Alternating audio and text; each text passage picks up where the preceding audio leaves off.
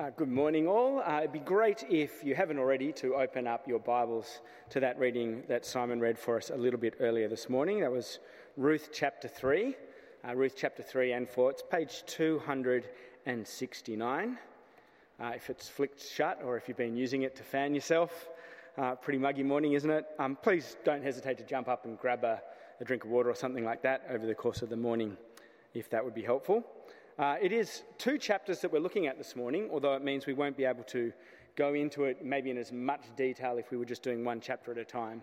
I'd really encourage you to maybe go back uh, over the course of the coming week and read over the whole book of Ruth again and reflect on how all its different pieces fit together, because it's really quite a, a remarkable story. Uh, next week, we'll be beginning a new sermon series on 1 Timothy, and that'll take us through to Easter where we'll start to reflect a little bit on John's uh, gospel and his accounts of the resurrection, particularly, uh, but that's uh, a few weeks away yet. So, Ruth chapter 3 is where we'll begin in a tick. Well, last week we saw that Ruth the Moabite, that despised outsider, that pagan foreigner to Israel, sought refuge under the protective wings of Israel's God. And in, do so, in so doing, sorry, she just so happened to find herself in the fields of Boaz, who not only had pity upon her as a vulnerable widow, but he also extended to her the kind of care you would have only expected someone from his own household might have had access to. Now, the kindness of Boaz was an act of grace, an act that astonished Ruth and even began to dispel some of Naomi's bitterness, imagined bitterness anyway. Do you remember Naomi, the Israelite, brought her daughter in law, the Moabite Ruth, back to Israel? Naomi expected nothing good to come from her, her return, and the events of the last few weeks have begun to even soften that bitterness, that lack of optimism that even Naomi had. But Boaz's generosity was at best really just going to be a temporary solution to the deep anxieties and insecurities that these two women were facing. After all, Ruth could only gather from food from Boaz's field while it was harvest time. That's only a really limited time of the year, and harvest was quickly coming to an end. Ruth and Naomi would need far more than just seasonal handouts if they were going to secure their long term survival back in the land of God's people, Israel. And Naomi's response to this precarious situation uh, is laid out for us there at the beginning of chapter 3. Have a look with me. Chapter 3, verse 1. One day, Ruth's mother in law, Naomi, said to her, My daughter, I must find a home for you where you will be well provided for. Now, Boaz, with whose women you have worked, is a relative of ours.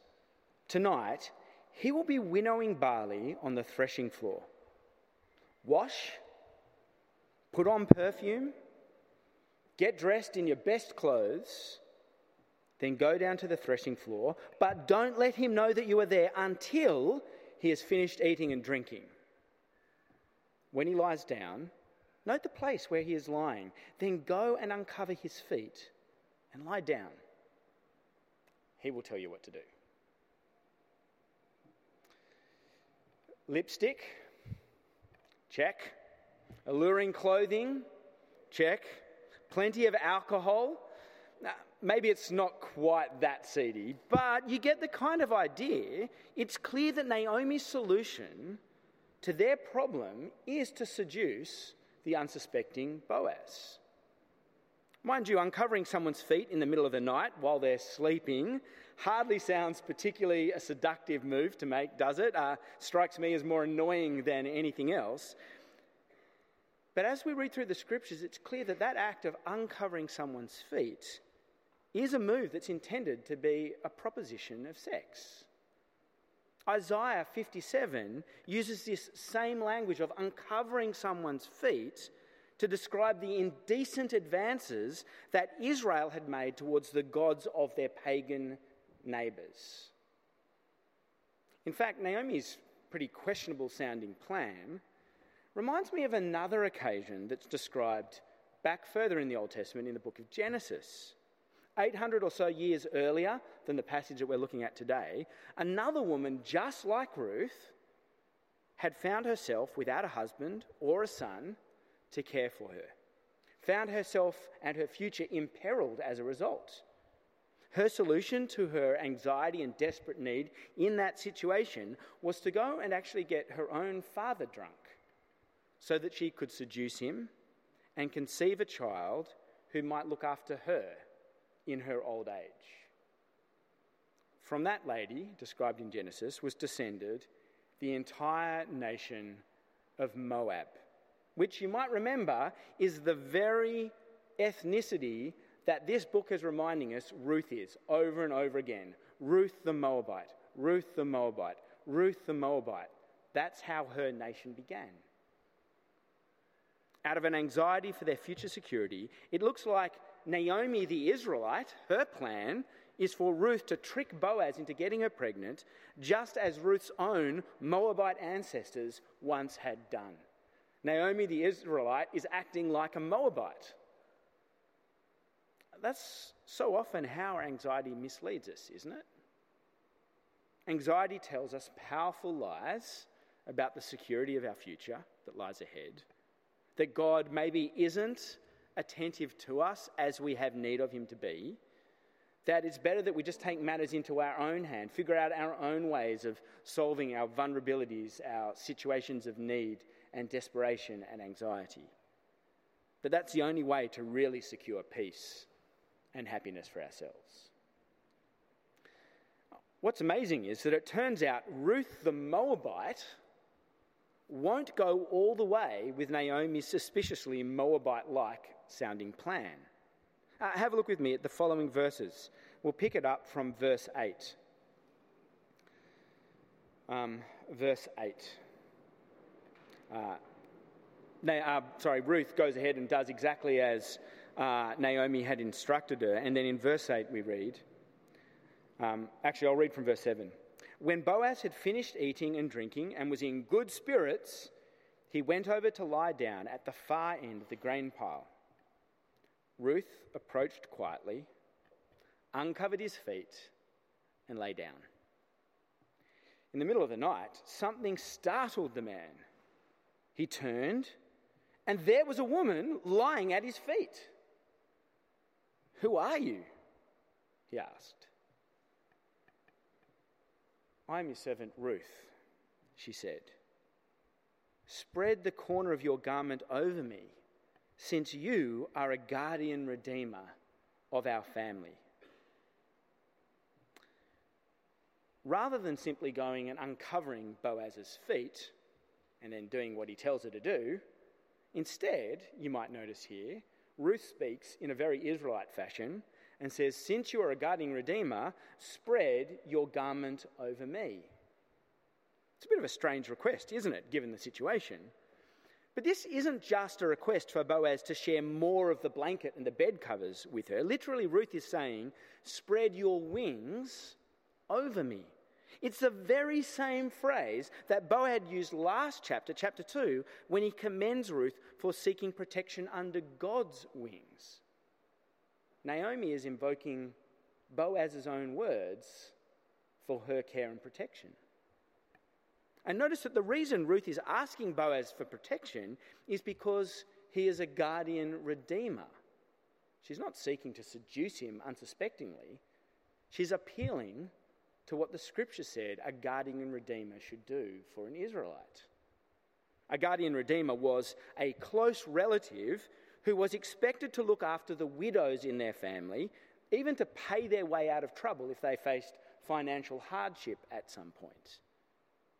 Uh, sometimes this meant even going as far as marrying the widow in order to guarantee her future security.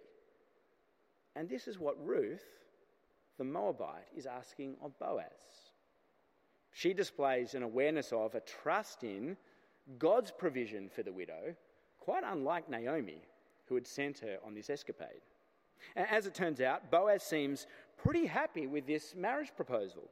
And at first, it looks like the story is swiftly on its way to a happy ending. Who needs chapter 4? It looks like it's all just about to wrap up in no time, no worries. But there's a catch. The story takes a twist, and we find out that there's this unexpected problem, hiccup, with Ruth's request. You see, there's another guardian redeemer who is a closer relative to Ruth than Boaz is. And the responsibility to look after a widow fell to the widow's closest relative, which Boaz wasn't. And so Boaz can't accept this proposal that's just been made. Perhaps Ruth would have just been better off attempting to seduce Boaz as Naomi, Naomi had suggested all the way along. And yet, Boaz does have a plan. It's a pretty clever plan at that. Let's see how it all plays out. Boaz, first of all, organizes an official meeting at the city gate and invites the other relative, the legitimate guardian redeemer, to come and meet him there. Have a look with me at chapter 4 and I'll read those first four verses. Meanwhile, Boaz went up to the town gate and sat down there just as the guardian redeemer he had mentioned came along. Boaz said, Come over here, my friend, and sit down. So he went over and sat down. Boaz took ten of the elders of the town and said, Sit here and they did so. Then he said to the guardian redeemer, Naomi, who has come back from Moab, is selling the piece of land that belonged to our relative Elimelech. Uh, you might remember that that's Naomi's husband. I thought I should bring the matter to your attention and suggest that you buy it in the presence of these seated here and in the presence of the elders of my people. If you will redeem it, do so. But if you will not, tell me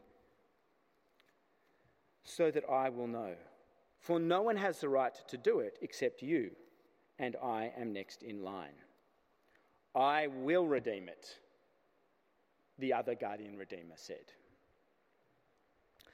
Whenever, this is a bit of a complicated little bit of history uh, and legal law for Israel, for God's people, uh, whenever poverty forced a widow to sell their inherited piece of the promised land, it was the responsibility of the closest relative to buy that land back into the dead husband's family, to redeem it for her, to make sure that that land was kept within the family, that it wasn't lost to someone else who would pilfer it or take it away.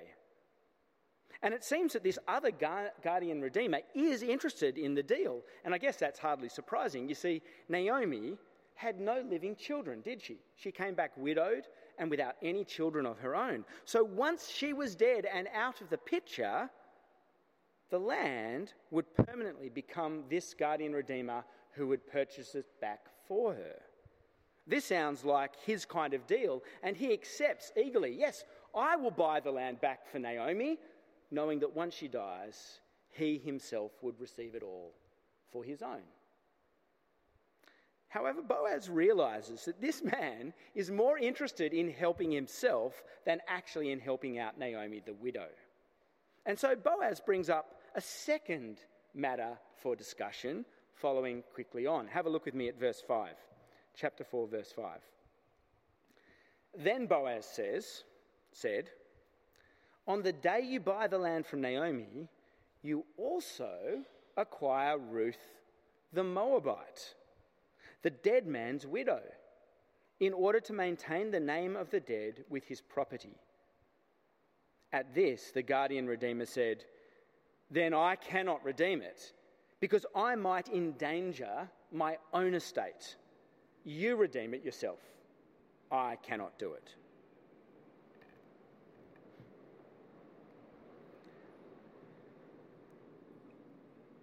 Suddenly, the deal just doesn't look so good to this relative, and he starts to backpedal.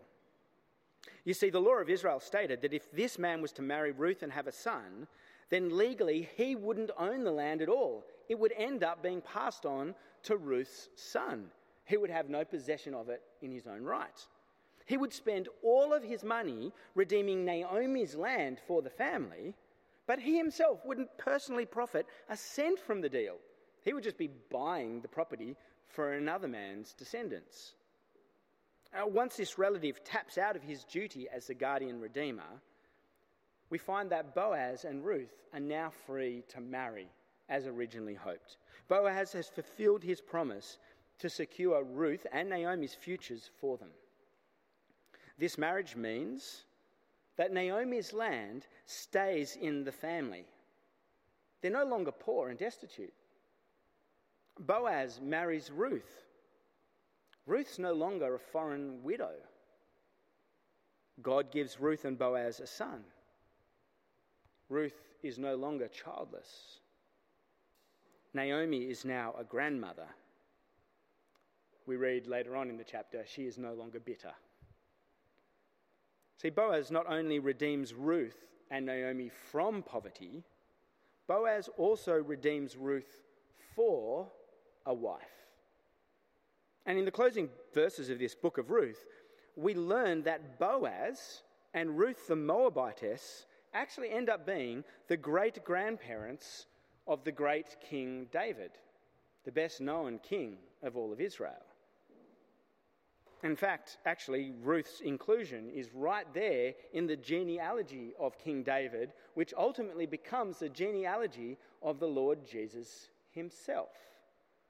Now, if you want to have a look at where Ruth and some of the other people later on in the end of the, the book of Ruth come into Jesus' own storyline, uh, just head back the, the Sunday before Christmas. We had a look at exactly where these women mentioned in this passage fit into the storyline, the history, the family of Jesus himself.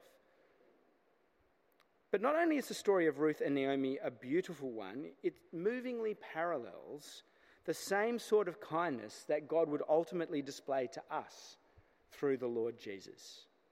Uh, in his letter to Titus in the New Testament, the Apostle Paul describes Jesus in words that really do remind us of Boaz in this book of Ruth. Have a look at these verses from the book of Titus, chapter 2.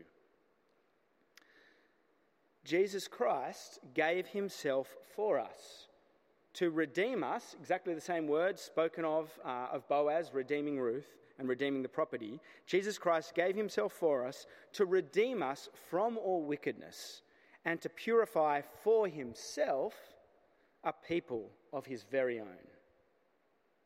See, Boaz redeemed Ruth from the crushing burden of poverty and alienation. But Jesus redeems us from God's judgment upon our own wickedness. Boaz redeems Ruth from the shame of her Moabite heritage. Jesus redeems and purifies us from the shame that lurks in our own personal backstories, whatever they may look like. But even more than that, just as Boaz redeemed Ruth for his own wife, so the Lord Jesus does for us, his people. Jesus unites us with himself in the same kind of intimacy that even a husband and wife rarely get to experience with one another. I wonder if you recall back in chapter 3 the way in which Naomi had attempted to matchmake Ruth and Boaz together. Naomi had instructed Ruth to wash, to cleanse herself. Naomi had instructed Ruth to dress herself beautifully in a most alluring clothing. Naomi had instructed Ruth to wait till Boaz was drunk, all in the vain hope that they could trick Boaz into a situation in which he would have to show kindness to Ruth following after. But it turns out Ruth didn't need to manipulate Boaz into anything at all.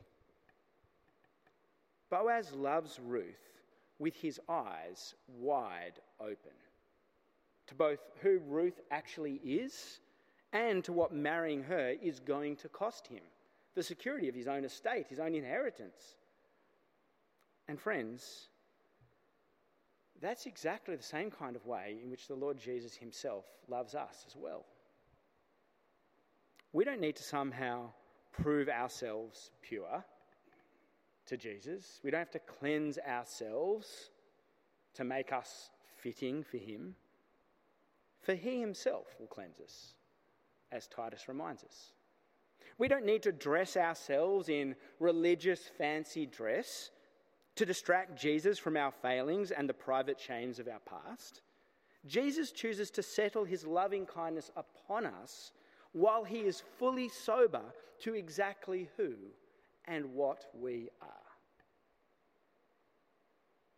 Praise be to the Lord God, who has this day not left us without a guardian redeemer. One who was able to and willing to put everything that he owned on the line to ensure that we would be renewed and secure not only in our daily life, but so that he might sustain us well beyond old age and even beyond death itself. Praise be to God for that kindness that he's shown to us in the Lord Jesus. Let's pray.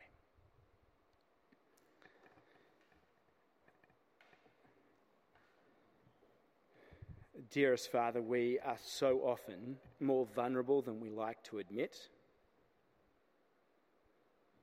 And yet, there are times, Father, when we are painfully aware of our vulnerabilities as well. Forgive us for those times that we've imagined we might secure our future and our security ourselves by our own strength, in our own efforts, that perhaps we might even convince, manipulate, move you to give us what we need by our own sacrifices or offerings or struggles. Father, we ask that this morning we would go away from this gathering together reflecting and recognizing in the Lord Jesus a guardian redeemer who does not need to be manipulated into showing your loving kindness to us, who bore not a thought for what it might cost him, but willingly, willingly gave everything of himself, that we might not only be redeemed from that which crushed us, but redeemed to be his own precious and chosen people in whom he delights. Strengthen and sustain our hearts with this wonderful reminder. In Jesus' name we pray. Amen.